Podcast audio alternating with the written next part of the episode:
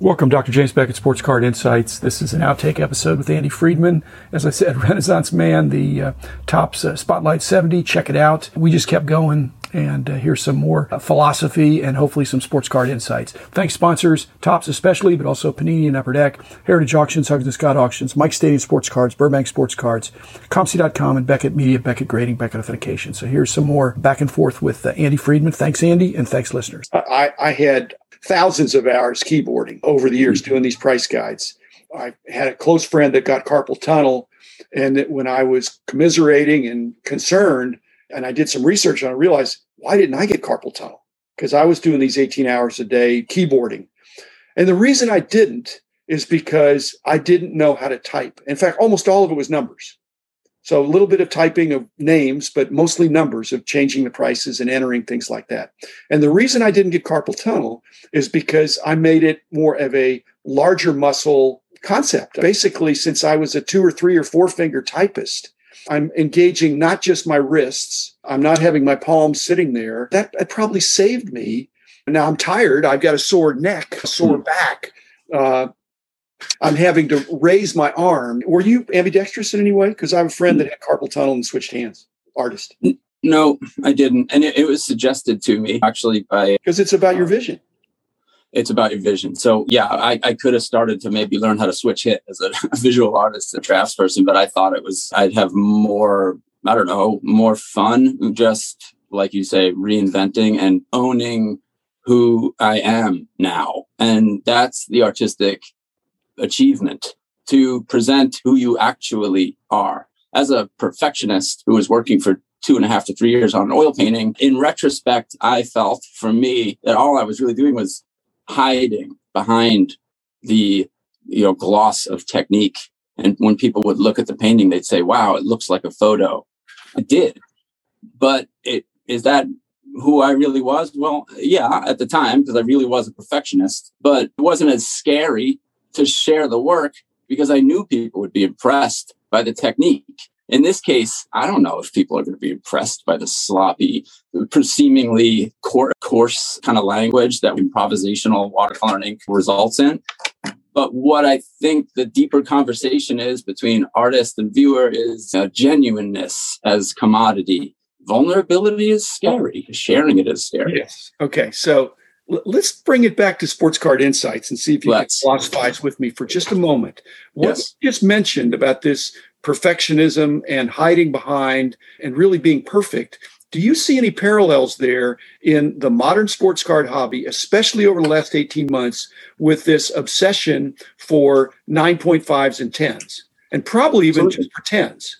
Because Absolutely. it's it's not really hiding necessarily, but hey, look at my card; it's the finest instead of I've got a five, it's almost as beautiful, but now I've got to explain why I have a five instead of a 10, but it's one one hundredth of the price in some cases. So you see a psychological aspect of that? Because if so, it could reverse at some point in the future this hyper valuation of 10s and even 9.5s and even nines in some vintage stuff.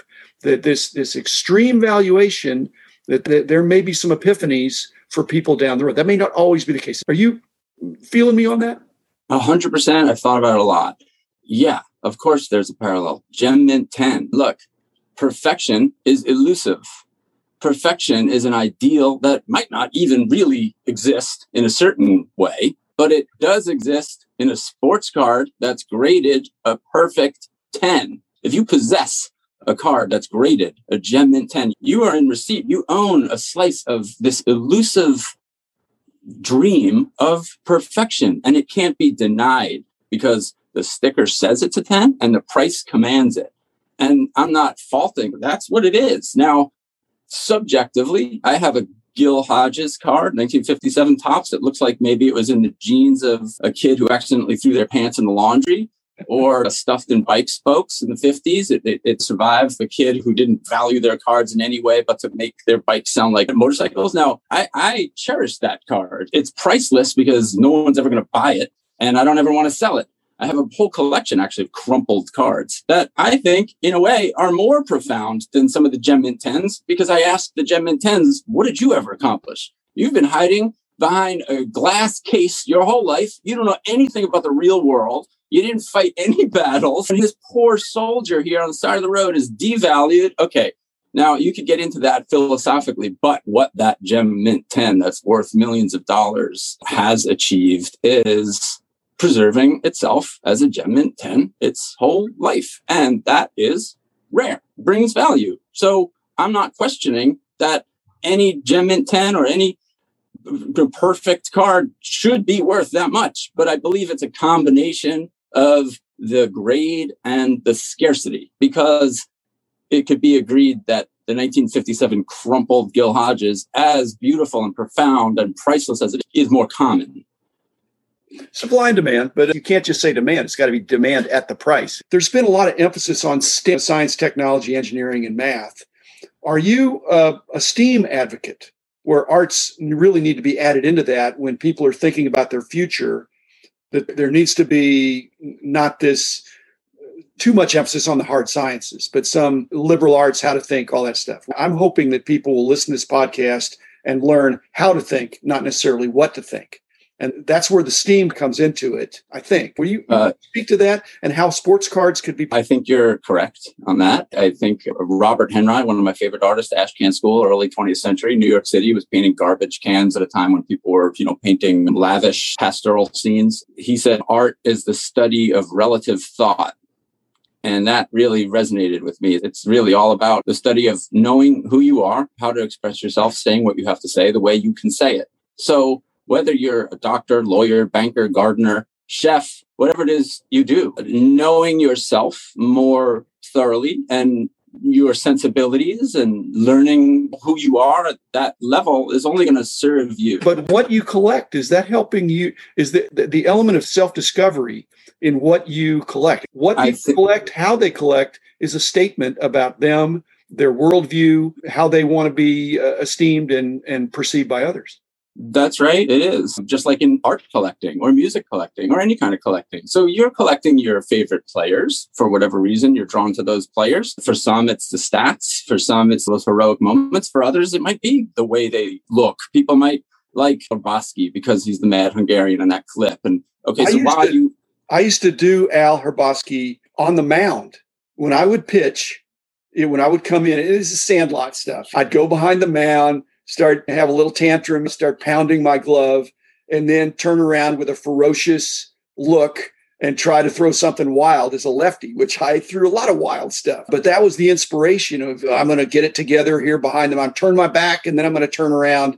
And so the Mad Hungarian was part of my inspiration. That was probably in my 20s, so I was probably old enough to know better. Let's finish up with Spotlight 70, how people can get it. Spotlight 70 is available as a set, but you have to collect them all. It's not a factory sealed set. It's a tribute to really the art of collecting, actually, I have to say, because of the phenomenon of collecting because while you have to collect them all to get the whole, it's incentivized somewhat.